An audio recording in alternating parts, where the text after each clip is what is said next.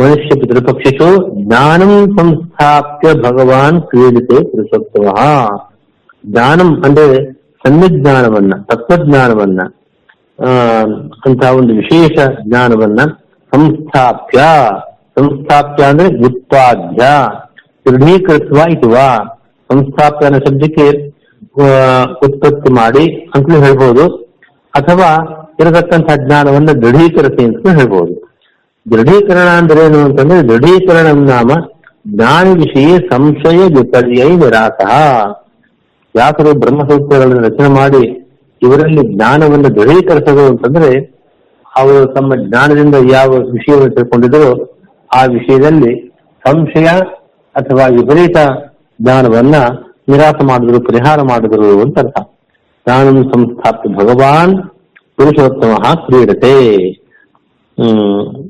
ತಥಾಚ ಒಟ್ಟು ಏನು ಅಭಿಪ್ರಾಯ ಅಂತ ಬರೀತಾ ಇದ್ದಾರೆ ತಥಾಚ ಪುರುಷೋತ್ತಮ ಮಹಾಯಶಾಹ ಆ, ಉತ್ತಮ ಶ್ಲೋಕ ಭಗವಾನ್ ವ್ಯಾಸಃ येषु सूत्रेषु सर्वे निर्णयाः समुदीरिताः येषां सर्वशाखानिर्णायकत्वमुक्तम् तथा सर्वैः शब्दसमूहैः जैमिन्यादिसूत्रान्तरात्मकैः निर्णायकैः स्मृत्याधीष्ट क्रियमाणो लोककर्तृक वेदेक देश अवांतर तत्पर निर्णय यूलक यज्जन्य सर्ववेद महातात्पर्य निर्णय मूलक तदुपजीवी।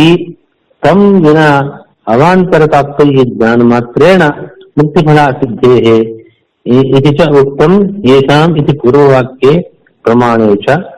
एवं विधानी एतादृक् प्रकाराणि कृत्वा ಬ್ರಹ್ಮರುದ್ರಾದಿ ದೇವೇಶು ಮನುಷ್ಯ ಪಿತೃಪಕ್ಷಿಸು, ಜ್ಞಾನಂ ಸಂಸ್ಥಾಪ್ಯ ಕ್ರೀಡತೆ ಇದು ಮಹಾವಾಕ್ಯ ಯೋಜನಾ.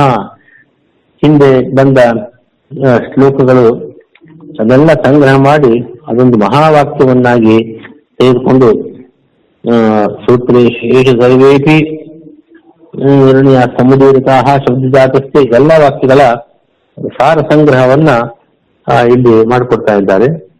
ಕೊನೆಗೆ ಜ್ಞಾನಂ ಸಂಸ್ಥಾಪ್ತು ಭಗವಾನ್ ಕ್ರೀಡತೆ ಪುರುಷೋತ್ತಮ ಅಂತ ಹೇಳಿದ್ರಲ್ಲ ಮಹಾಯಶಾಹ ಯಾತೋ ಮಹಾಯಶಾಹ ಅದರಿಂದ ಭಗವಾನ್ ಪುರುಷೋತ್ತಮ ಮಹಾಯಶಾಹ ವ್ಯಾಸಃ ಅಂತೆಲ್ಲ ವಿಶೇಷಗಳನ್ನು ಕೊಟ್ಟು ಹೇಳ್ತಾ ಇದ್ದಾರೆ.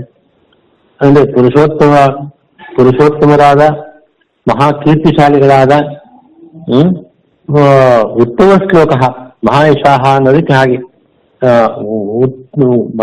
ಉತ್ತಮ ಶ್ಲೋಕರು ಉತ್ತಮರಿಂದ ಅವರು ಕೀರ್ತಿಸಲ್ಪಡುವವರು ಅವರು ಸ್ತೋತ್ರ ಮಾಡಲ್ಪಡತಕ್ಕವರು ಅಂತಹ ಭಗವಾನ್ ವ್ಯಾಸರು ಯಾವ ಸೂತ್ರಗಳಲ್ಲಿ ಸರ್ವೇ ನಿರ್ಣಯ ಸಮುದೀರುತ್ತಾ ಎಲ್ಲ ನಿರ್ಣಯಗಳನ್ನು, ನಿರ್ಣಯಗಳು ಹೇಳಲ್ಪಟ್ಟಿವೆಯೋ ಯಾವ ಸೂತ್ರಗಳಿಗೆ ಸರ್ವಶಾಖಾ ನಿರ್ಣಾಯಕತ್ವವನ್ನ ಹೇಳಲಾಗಿದೆಯೋ ಹಾಗೆಯೇ ಎಲ್ಲ ಶಬ್ದ ಸಮೂಹಗಳಿಂದ ಅಂದ್ರೆ ಜೈಮಿನ್ಯಾದಿ ಬೇರೆ ಸೂತ್ರಗಳಿಂದ ಅವು ನಿರ್ಣಾಯಕ ಸೂತ್ರಗಳೇ ಅವುಗಳಿಂದ ಹಾಗೆ ಸ್ಮೃತ್ಯಾದಿ ಗ್ರಂಥಗಳಿಂದ ಏನೇನು ಲೋಕದಲ್ಲಿ ಜನರು ಜ್ಞಾನಿಗಳು ನಿರ್ಣಯ ಮಾಡ್ತಾ ಇದ್ದಾರೆ ಆ, ನಿರ್ಣಯ ಅದು ಸಮಗ್ರ ಸಮಸ್ತ ವೇದಾರ್ಥ ನಿರ್ಣಯ ಅಲ್ಲ. ವೇದೈಕದೇಶ ನಿರ್ಣಯ ಇದು. ವೇದದ ಏಕದೇಶದ ಅರ್ಥ ನಿರ್ಣಯ ಮಾತ್ರ ಅದು. ಅದರಲ್ಲೂ ಕೂಡ ವೇದದ ಏಕದೇಶಕ್ಕೆ ಮುಖ್ಯ ತಾತ್ಪರ್ಯ ಎಲ್ಲಿ ಅಂತ ನಿರ್ಣಯ ಮಾಡ್ತಾ ಇಲ್ಲ ಅವರು. ಅಮುಖ್ಯ ತಾತ್ಪರ್ಯ, ಅವಾಂತರ ತಾತ್ಪರ್ಯವನ್ನ ನಿರ್ಣಯ ಮಾಡ್ತಾ ಇದ್ದಾರೆ ಅಂತ ಗ್ರಂಥಗಳು ಜೈಮಿನ್ಯ ಸೂತ್ರಗಳಲ್ಲಿ ವೇದಗಳಿಗೆ ಕರ್ಮಪರವಾದ ಅರ್ಥವನ್ನ ಮಾಡಿದ್ದಾರೆ. ಆ ಕರ್ಮಗಳಲ್ಲಿ ಮುಖ್ಯ ತಾತ್ಪರ್ಯ ಅಲ್ಲ ವೇದಕ್ಕೆ, ತಾತ್ಪರ್ಯ ಇದೆ. ಅದು ಅಮುಖ್ಯವಾದ ತಾತ್ಪರ್ಯ. ಅಂತಹ ಒಂದು ತಾತ್ಪರ್ಯ ನಿರ್ಣಯ ಏನಾಗಿದೆ? ಆ ನಿರ್ಣಯವೂ ಕೂಡ ಎನ್ ಮೂಲಕ ಅಂತಂದ್ರೆ ಯಾವ ಬ್ರಹ್ಮಸೂತ್ರಗಳಿಂದ ಸಮಸ್ತ ವೇದಗಳ ಮಹಾ ತಾತ್ಪರ್ಯ ನಿರ್ಣಯ ಆಗಿದೆಯೋ ಅದನ್ನೇ ಮೂಲವಾಗಿಟ್ಕೊಂಡು ಅದನ್ನು ಉಪಯೋಗಿಸಿಕೊಂಡು ಆ ಜೈಮಿನ್ಯಾದಿ ಸೂತ್ರಗಳಿಂದ ಅರ್ಥ ನಿರ್ಣಯವಾಗ್ತಾ ಇದೆ.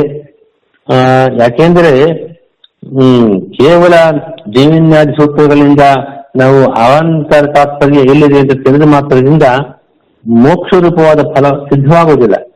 ಮೋಕ್ಷ ರೂಪ ಫಲ ಸಿದ್ಧವಾಗಬೇಕಾದ್ರೆ ಬ್ರಹ್ಮಸೂತ್ರಗಳಿಂದ ಸಕಲಶಾಸ್ತ್ರ ನಿರ್ಣಯ ಏನು ಅಂತ ಅನ್ನೋದನ್ನ ತಿಳಿದಾಗ ಮಾತ್ರ ಆ ಮೋಕ್ಷರೂಪ ಫಲ ಸಿದ್ಧಿಯಾಗಲಿಕ್ಕೆ ಸಾಧ್ಯವಿದೆ. ಈ- ಇವನ್ನೇ ಹಿಂದೆ ಪ್ರಮಾಣ ಪುರಸ್ಸರವಾಗಿ ಆಚಾರ್ಯರು ಭಾಷ್ಯದಲ್ಲಿ ಸಮರ್ಥನೆ ಮಾಡಿದ್ದಾರೆ. ಯಾವ ವಿಧಾನಿ ಇಂಥ ಒಂದು, ಈ ಪ್ರಕಾರದ ಸೂತ್ರಗಳನ್ನ ರಚನೆ ಮಾಡಿ ಬ್ರಹ್ಮರುದ್ರಾಗಿ ದೇವತೆಗಳಲ್ಲಿ ಮನುಷ್ಯ ಪಕ್ಷಿಗಳಲ್ಲಿ ಜ್ಞಾನವನ್ನ ಸಂಸ್ಥಾಪಿಸಿ ಜ್ಞಾನವನ್ನ ಉತ್ಪತ್ತಿ ಮಾಡಿ ಅಥವಾ ಅದನ್ನ ದೃಢೀಕರಿಸಿ ಭಗವಂತ ಕ್ರೀಡೆ ಮಾಡ್ತಾ ಇದ್ದಾನೆ ಅಂತ ಇದೊಂದು ಮಹಾವಾಕ್ಯವನ್ನಾಗಿ ಈ ಹಿಂದಿನ ಭಾಗದಲ್ಲಿ ಬಂದಿರತಕ್ಕಂತಹ ಶ್ಲೋಕಗಳ ಸಂಗ್ರಹ ಮಾಡಬೇಕು. ಇದು ಮಹಾವಾಕ್ಯ ಯೋಜನೆ ಅಂತ ಹೇಳ್ತಾ ಇದ್ದಾರೆ.